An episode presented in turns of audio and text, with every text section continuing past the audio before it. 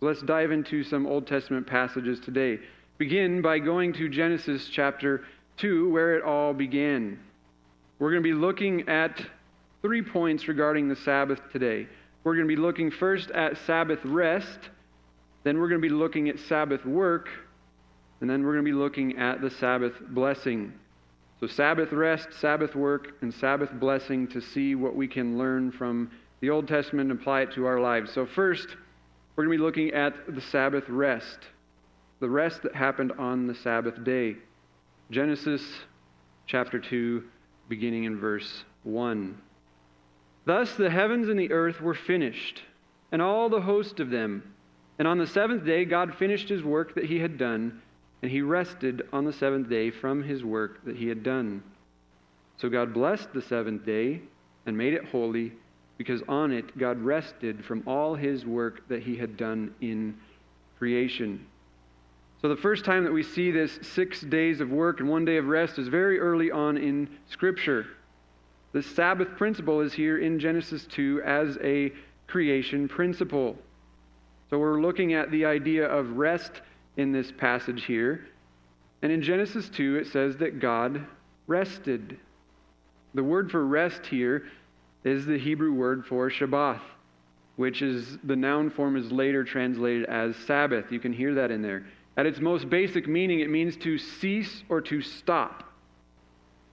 However, when the word is used in context with the Sabbath principle, taking off one day in seven, it refers to a rest of celebration. So, this is understandable when we look at who our God is. The omnipotent God, the all powerful God, does not grow weary or faint. He did not rest because he needed to recoup his strength. For God has been in perpetual works or sustaining the universe since the creation was completed. Jesus said in John 5:17, "My Father is working until now, and I am working." So God went from creative work to sustaining work, and he never took a moment's break. For the moment that God stops working to hold all things together, everything disintegrates. So this rest is a rest of satisfaction, of celebration in the works of God himself. And while God did not command man to keep the Sabbath in this passage here, he is, as MacDonald states, he is describing the principle of one day of rest in seven. It's a creation principle. Man ought to take one day of rest in seven. That is to say, that God exemplifies for us the principle of resting and taking satisfaction in the works of God one day out of seven. It's not an anthropomorphism painting God in a picture like a man where God is just identifying as resting so we can follow his example and stop working to rest physically. Rather, this is God sitting back, looking at the work that he had finished. He's admiring and celebrating the work of his hands. It's not just ceasing, but it's an active celebration of the works of his hands. So, this rest is not a sitting down, unplugging your brain, and doing something mindlessly. It's an active, thoughtful engagement in the work of God. And this idea of celebration on the Sabbath, it develops as Scripture progresses. Flip over to Leviticus chapter 23. Leviticus 23 lists a bunch of feasts and celebrations that the Israelites were to observe. In Leviticus 23 1, Moses introduces this chapter. He says, Leviticus 23, verse 1 The Lord spoke to Moses, saying, Speak to the people of Israel and say to them, These are the appointed feasts of the Lord that you shall proclaim as holy convocations. They are my appointed feasts. And this chapter goes on to list several holy feasts or holy convocations to the Lord. But before we get into one of those, let's stop and just make sure we understand what this first ver- these first couple verses are talking about. So they are a holy, they are to be holy convocations. This word for holy back in Genesis 2, God set the day aside, He made it holy. And this, the root word for this word for holy can be traced back to a verb that means to cut, to cut apart, to separate something from the rest. Only it came to be realized in Scripture it wasn't just merely separating two things, but something that you were going to make holy. You cut it apart from everything else. You set that thing right in the middle and you pushed everything else aside. And that thing that was left was holy. It was set apart from everything else. And the term holy here does not refer to an internal moral quality, but it only indicates that the person or object that is being described has been consecrated to the Lord. It has been placed in a special relationship to His service. And they are therefore set apart from the common domain. The Hebrew word for convocations there, so it's holy, it's set apart from everything else, and it's also a convocation. This word for convocations, as it's translated in the ESV, just refers to a large assembly, an appointed gathering. It's a holy assembly for the nation of Israel. The people are to gather together as a holy assembly. Then the text there also mentioned, These are my appointed feasts. Okay, so these were, uh, just think of a feast in your own home. To get a picture of a holy convocation like this, a, a celebratory feast, turn with me to Second Chronicles chapter 7. Second Chronicles chapter 7, we get a picture of what this looked like when all of Israel gathered together for a celebration and a feast. Solomon wanted to build a temple to the Lord. David wanted to, but God told David, No, you have too much blood on your hands. Your son will build it for me. And so Solomon set out to build a temple to the Lord. And the celebration when he dedicates the temple gives us an idea of what it looked like when all Israel gathered together for a celebration. Second Chronicles chapter 7, and I'll begin in verse 4. Then the king and all the people offered sacrifices before the Lord. King Solomon offered a sacrifice 22,000 oxen and 120,000 sheep. It almost seems unimaginable.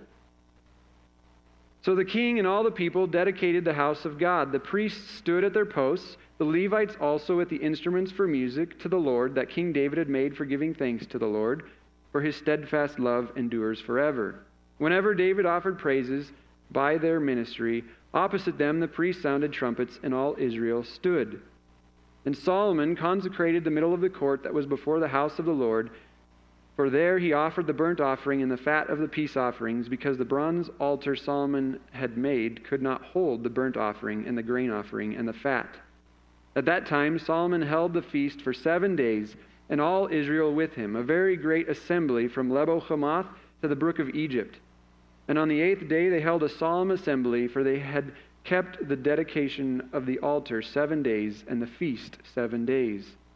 On the twenty third day of the seventh month, he sent the people away to their homes, joyful and glad of heart for the prosperity that the Lord had granted to David and to Solomon and to Israel, his people. So, this is what a feast, when all Israel gathered together, looked like. No doubt this was the most prominent one. I hardly believe that they regularly looked like this, but this was a magnificent feast of the people gathering together.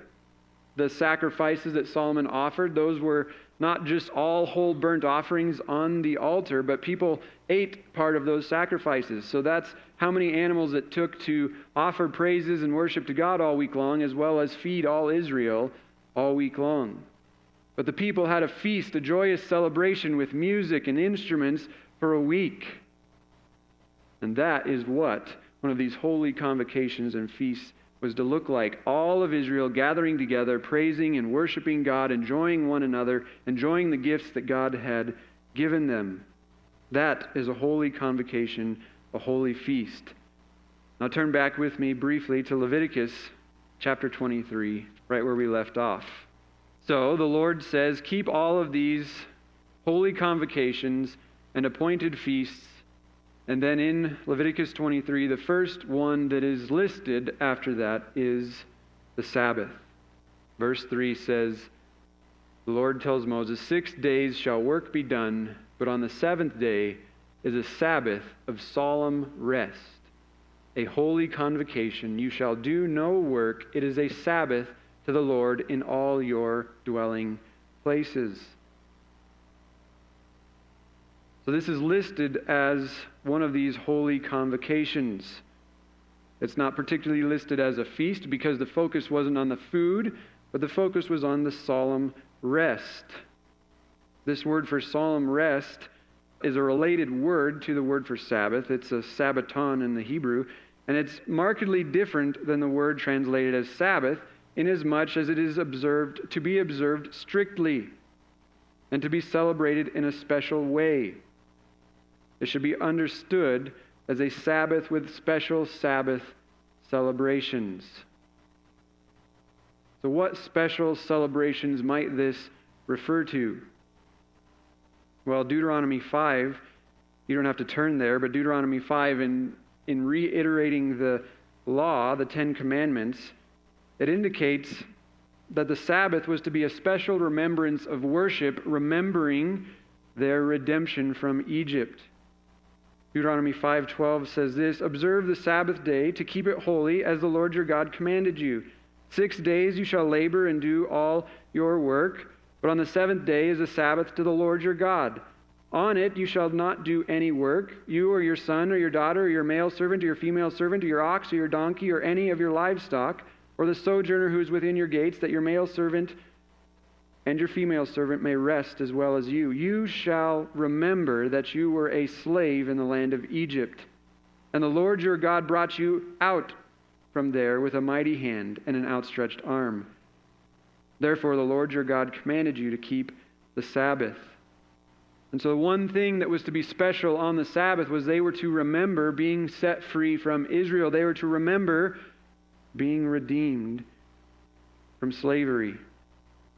And so, much like God resting after creation, he commands Israel to remember on the Sabbath their redemption. They are to remember to celebrate God's work in redeeming them from Egypt.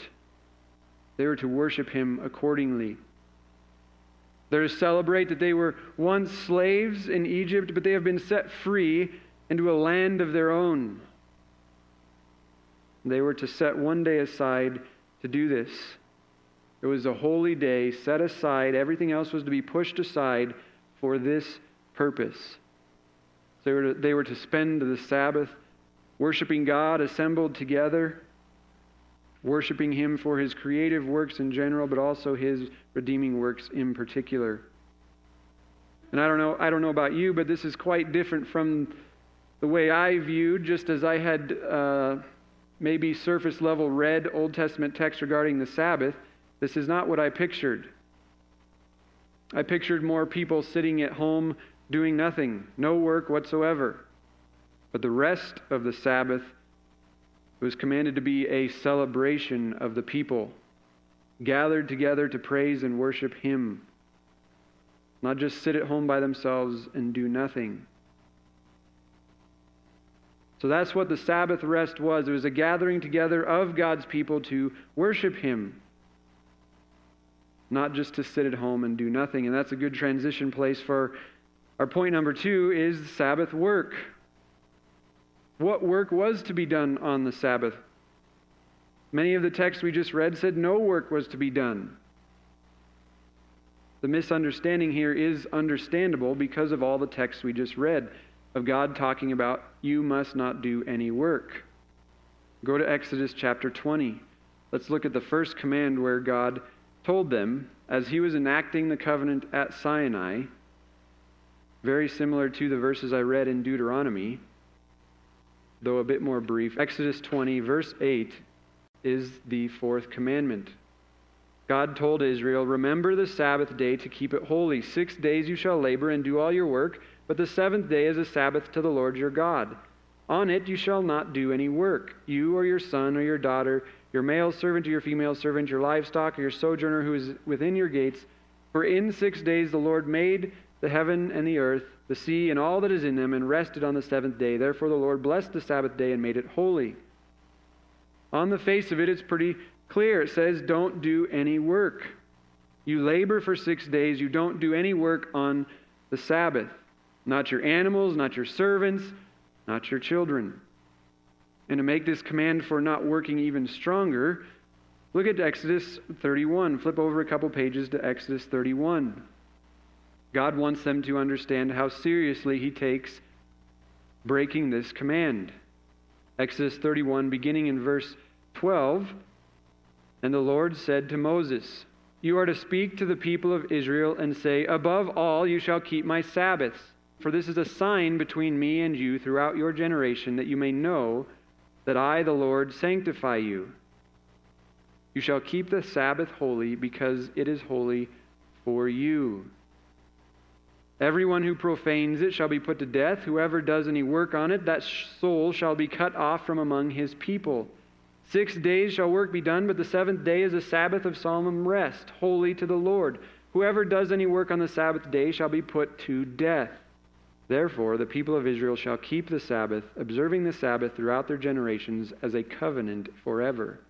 It is a sign forever between me and the people of Israel that in six days the Lord made the heavens and the earth and on the seventh day he rested and was refreshed.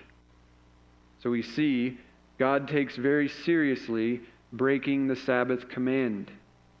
He gives the death penalty here as a prescription for those who do not take seriously this Sabbath command, who work on the Sabbath. And this is exactly what happened in Numbers 15. If you want to flip over to Numbers 15 just to read this, with me. Numbers 15, starting in verse 32. This is exactly what happened. There was a man who was put to death for working on the Sabbath. And I think as many of us read this passage, we're kind of shocked that God would command someone to be put to death for picking up some sticks.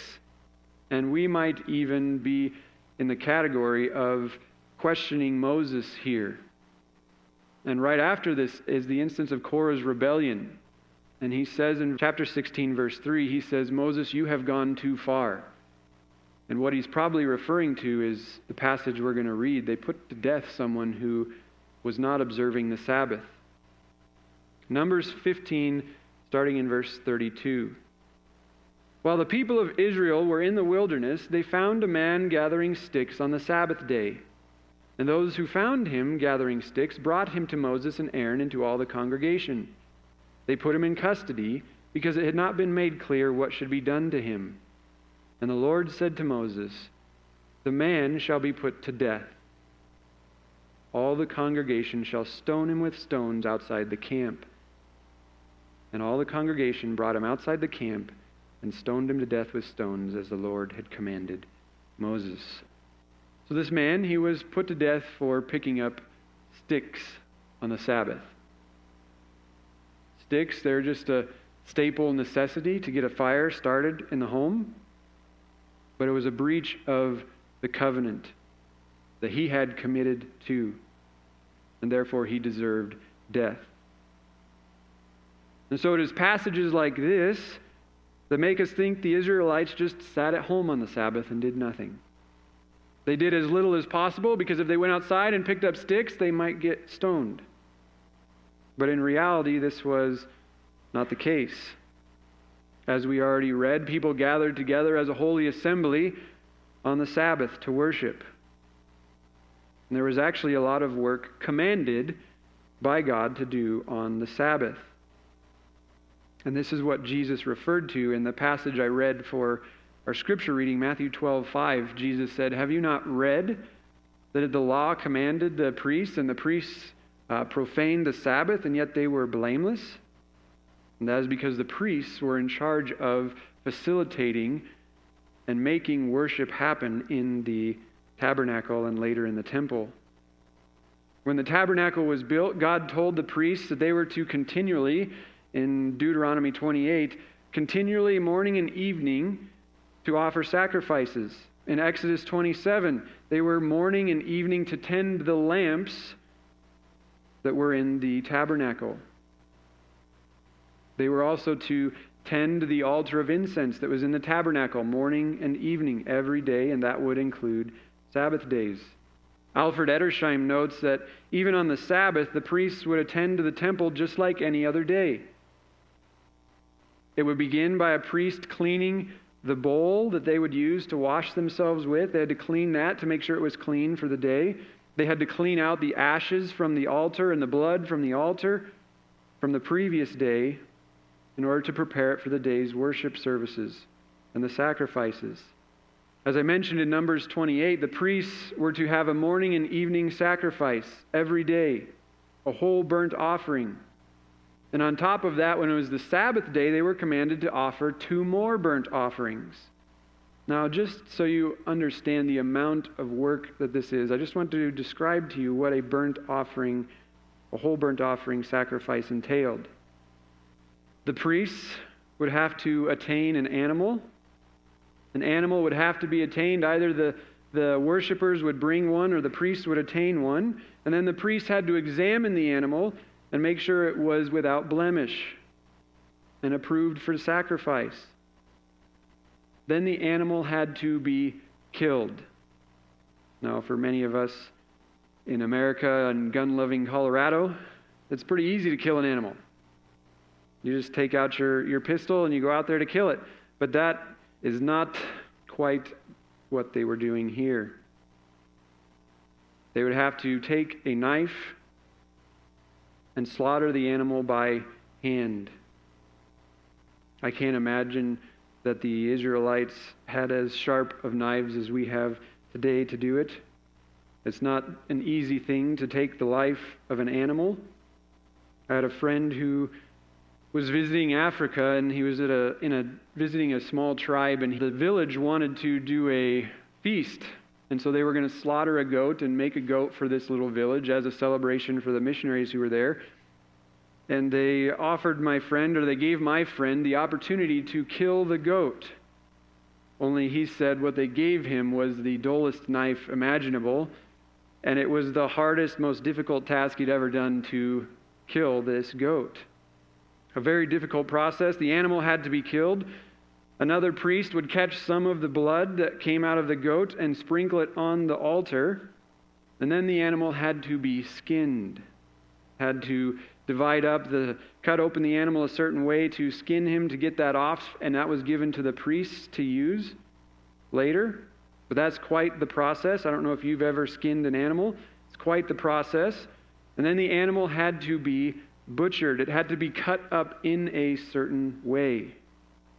It's a massive amount of work. I know I have a hard enough time uh, butchering one of those little little chickens you buy at the grocery store that's already been cooked. That takes me about a half hour by itself. So I can't imagine how much time it would take to cut up by hand one of these goats, butcher it in a certain way that God required for this burnt offering. Then the intestines had to be washed out. Sacrifice had to be totally clean before it was offered to God. Then the entire animal, all the pieces, were put up on the altar by the priest. Then another priest had to prepare and pour a drink offering out on this offering on the altar. So the priests would do this once for the morning sacrifice. And then on the Sabbath, right after the morning sacrifice, they did this two more times. And then they did it again in the evening for the evening sacrifice. So, this is a massive amount of work for the priests that God commanded them to do on the Sabbath. Edersheim also notes that Sabbath services in the time of Christ, they would start an hour later than most, than the other days, to ensure that more people could come. And the people would have to walk from all over Jerusalem. If you lived in Jerusalem and you were coming on the Sabbath day, you'd have to trek from uh, the bottom of the hill all the way up to the Temple Mount, which was a good amount of work. They would bring their offerings, they would bring contributions for the temple with them. And the Levites would be tasked with singing songs They would sing the song of Moses following the Sabbath sacrifice. Again, we see the song of Moses, a song celebrating being set free from bondage in Egypt and God's power over the nations. So the Levites, not only were they sacrificing and, and preparing sacrifices and doing all that hard work, but they were in charge of singing and keeping up the cleanliness of the temple. The possible massive amount of work on the feast days which could fall on the Sabbath, is also elaborated by Edersheim. He says of the temple festivals, he says, if the magnificent temple, and he's talking about the Temple Mount in the time of Christ, if the magnificent temple could hold 210,000 worshippers, it is quite massive. I think it's something like five football fields large. If the magnificent temple could hold 210,000 worshippers, and if the liturgy, the music, and the rituals were equally gorgeous, we cannot wonder that it required multitudes of white robed priests to properly discharge its ministry. Tradition has it that on the Day of Atonement, no less than 500 priests were wont to assist in the services. And on other feast days, he notes that even much more would have been engaged to be able to handle all the festivities. So, did God prohibit all work on the Sabbath? No, he most certainly did not. Other passages in Scripture, we don't have time to turn there, but they talk about how the work that God prohibited was common work. He set aside, God set aside the Sabbath as a ceasing of normal work for the celebration and worship of God, for his acts of creation, for his acts in redemption. All these passages the key is that God made the day holy. He set it apart, He separated it from everything else for a specific purpose. He told them it was a holy day to the Lord, for the Lord. It was a day to set apart for the worship of Yahweh and all of the work that it took to make that worship happen. It was not only approved of, but it was commanded. For the Sabbath, the Jews, they were called to assemble, to gather together for worship. That's why we see, even in the, the New Testament, the Jews gathering together in every place in a synagogue. If they weren't close enough to Jerusalem, they formed synagogues where they could gather together to hear God's word taught, to worship together wherever they were. They tried to continue this practice to gather together and worship God on the Sabbath as a holy assembly. The command to do no work was a command to cease common work and to rejoice in the work that the Lord had done, to worship the Lord as his people gathered. And for the priests, this often meant more work than any other day. Sabbath days, more than other days, could have been more work. But it was a joy to gather together with God's people to rejoice in their Creator, in the redemption that God had purchased for them. And this ceasing from normal labor, it wasn't meant to be a legalistic burden that the Pharisees turned it into.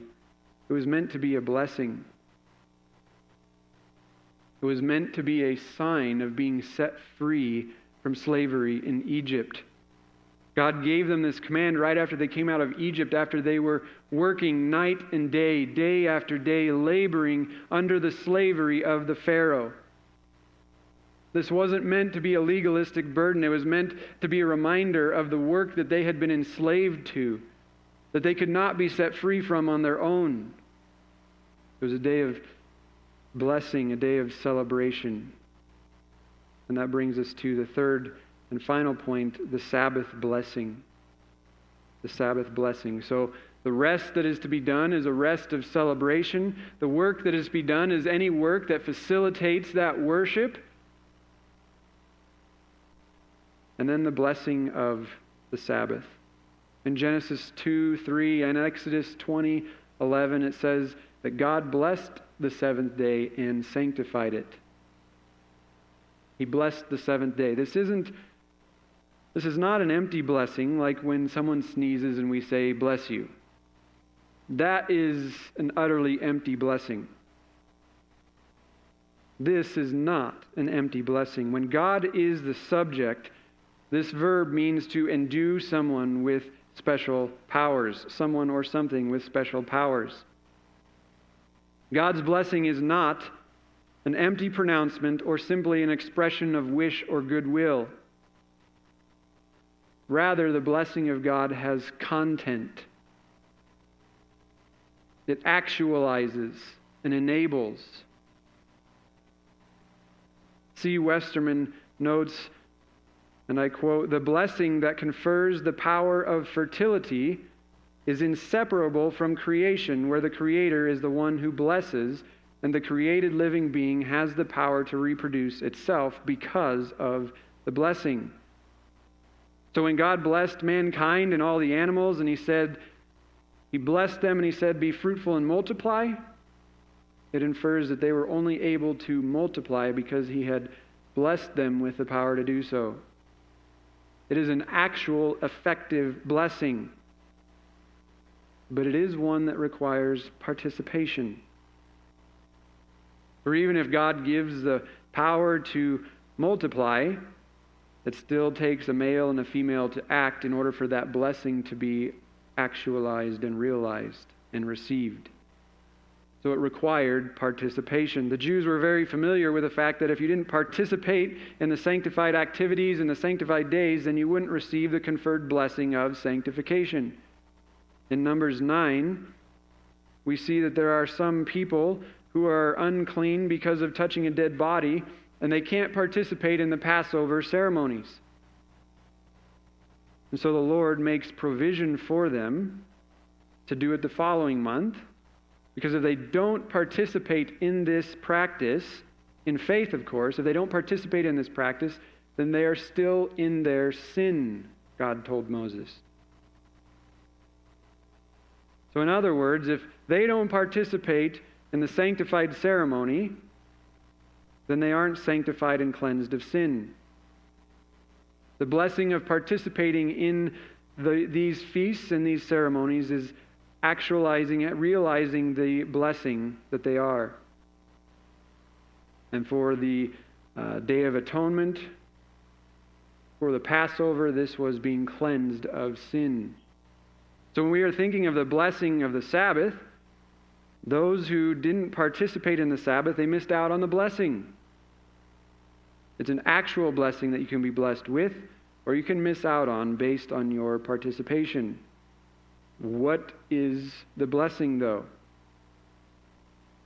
Well, I think if we return to look at the biblical understanding of rest, we can infer what this blessing might be.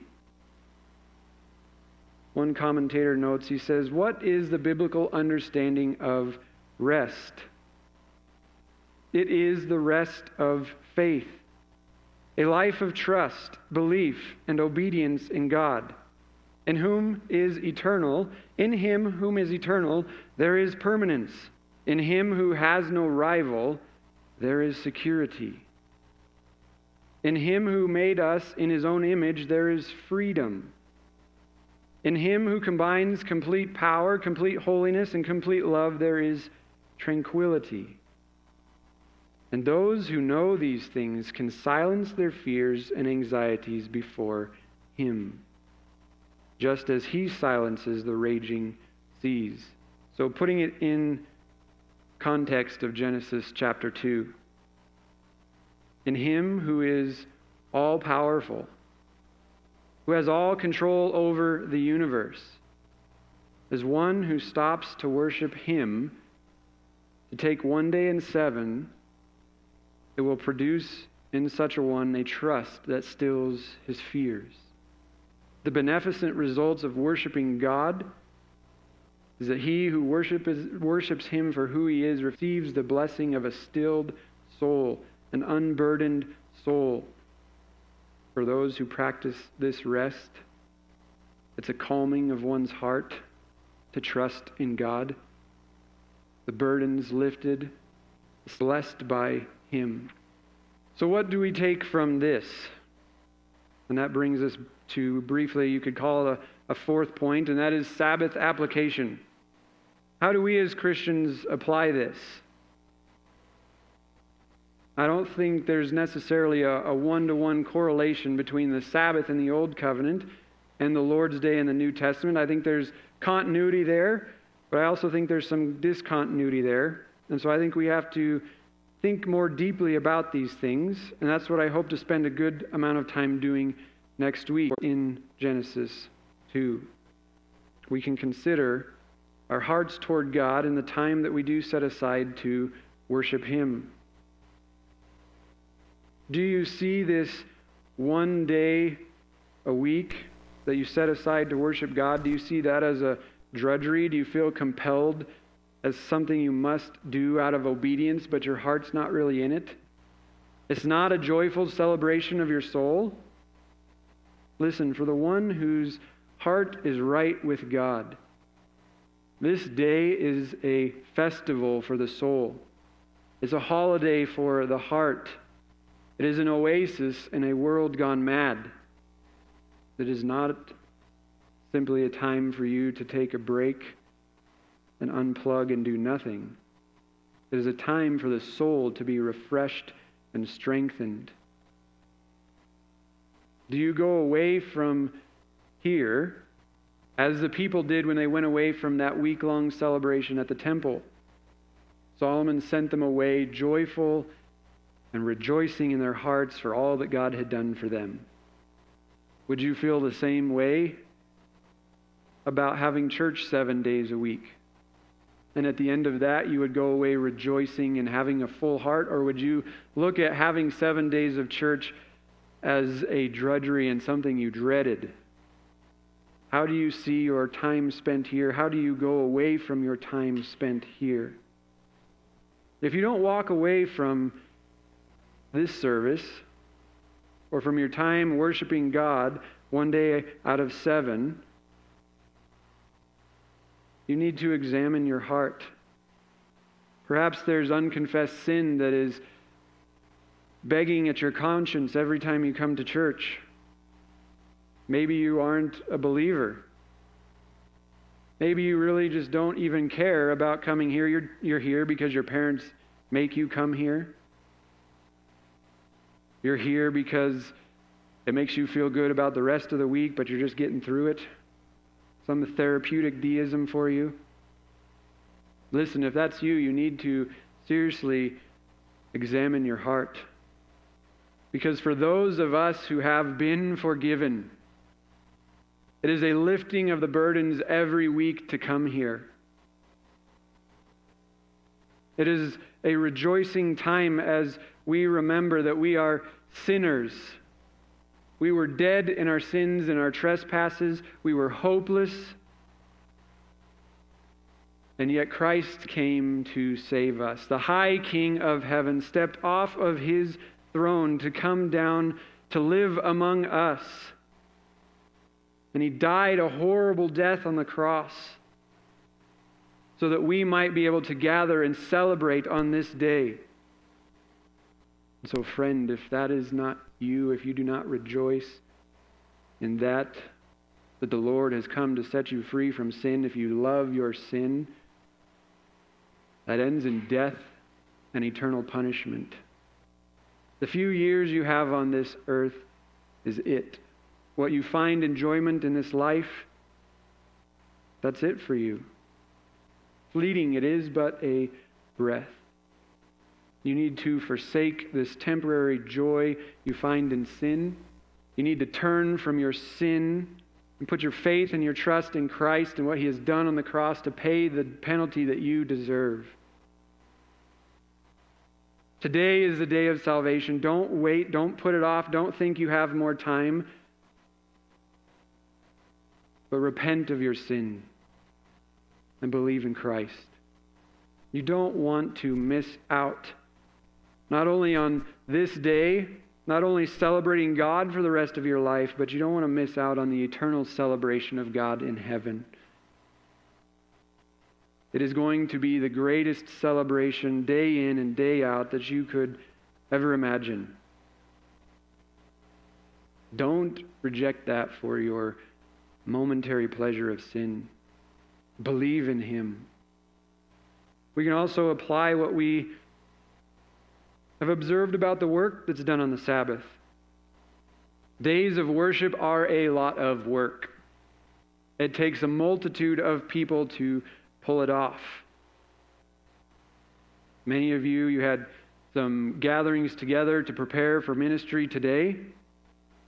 I know if, if you're preaching on Sunday, especially Travis, when he's preaching on Sunday and he's preaching on Sunday night, it is the busiest day of the week.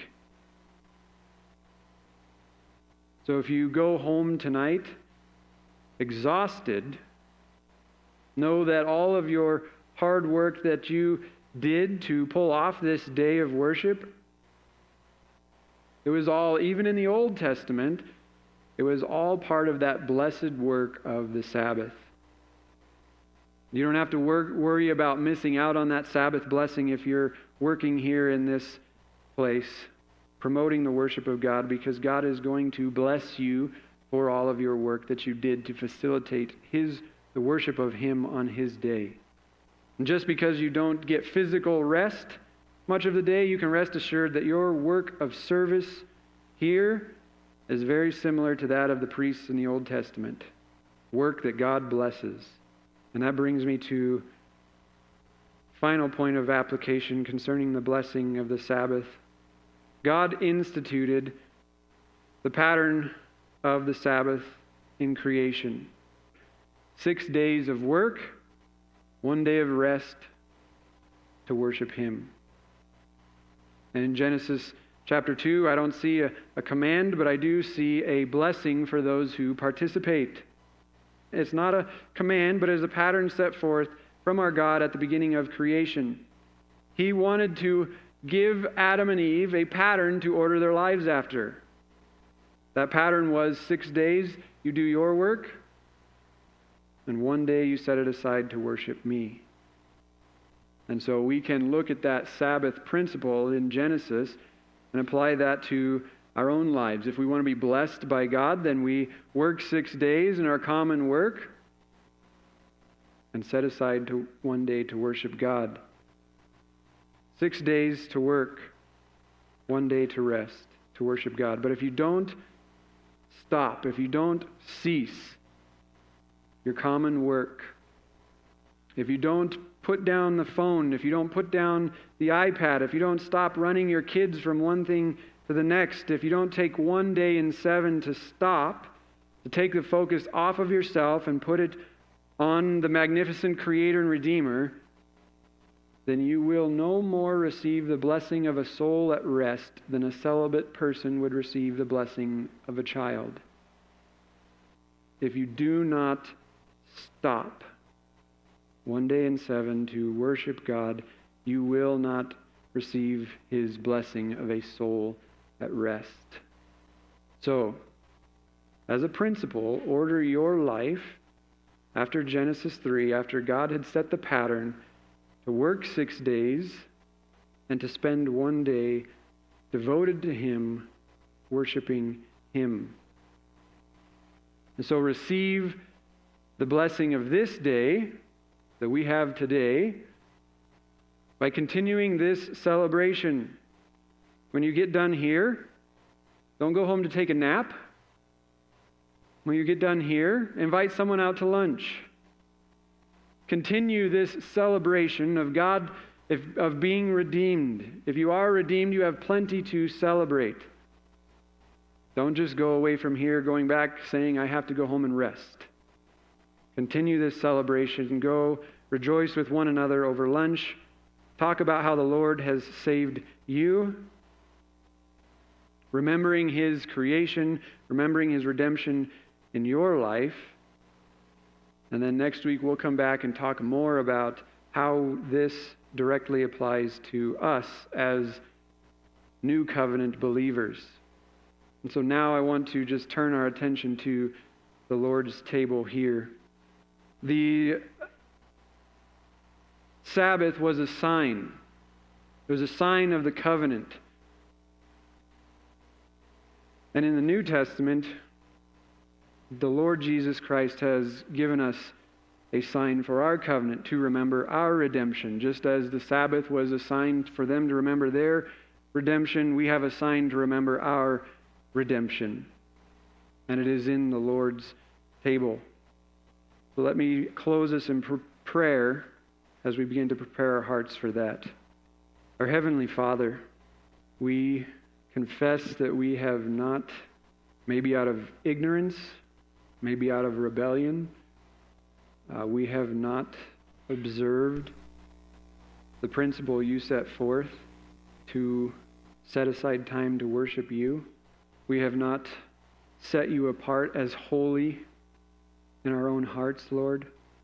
We have spent every day thinking of ourself, focusing on ourself, and caring nothing for your kingdom.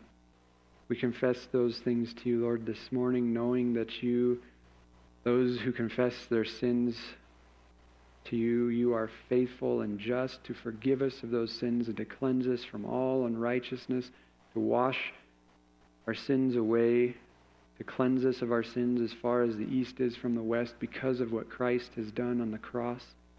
We know we find full pardon in you for all of our sins. Lord, I ask that we make every effort to order our lives, orient our lives to worship you appropriately, Lord. Help us to devote our days to you to glorify you in all that we do and try to order our lives as you have, as you have described for us in Genesis. Lord, prepare our hearts as we remember what you have done for us in shedding your blood for us. In Jesus' name, amen.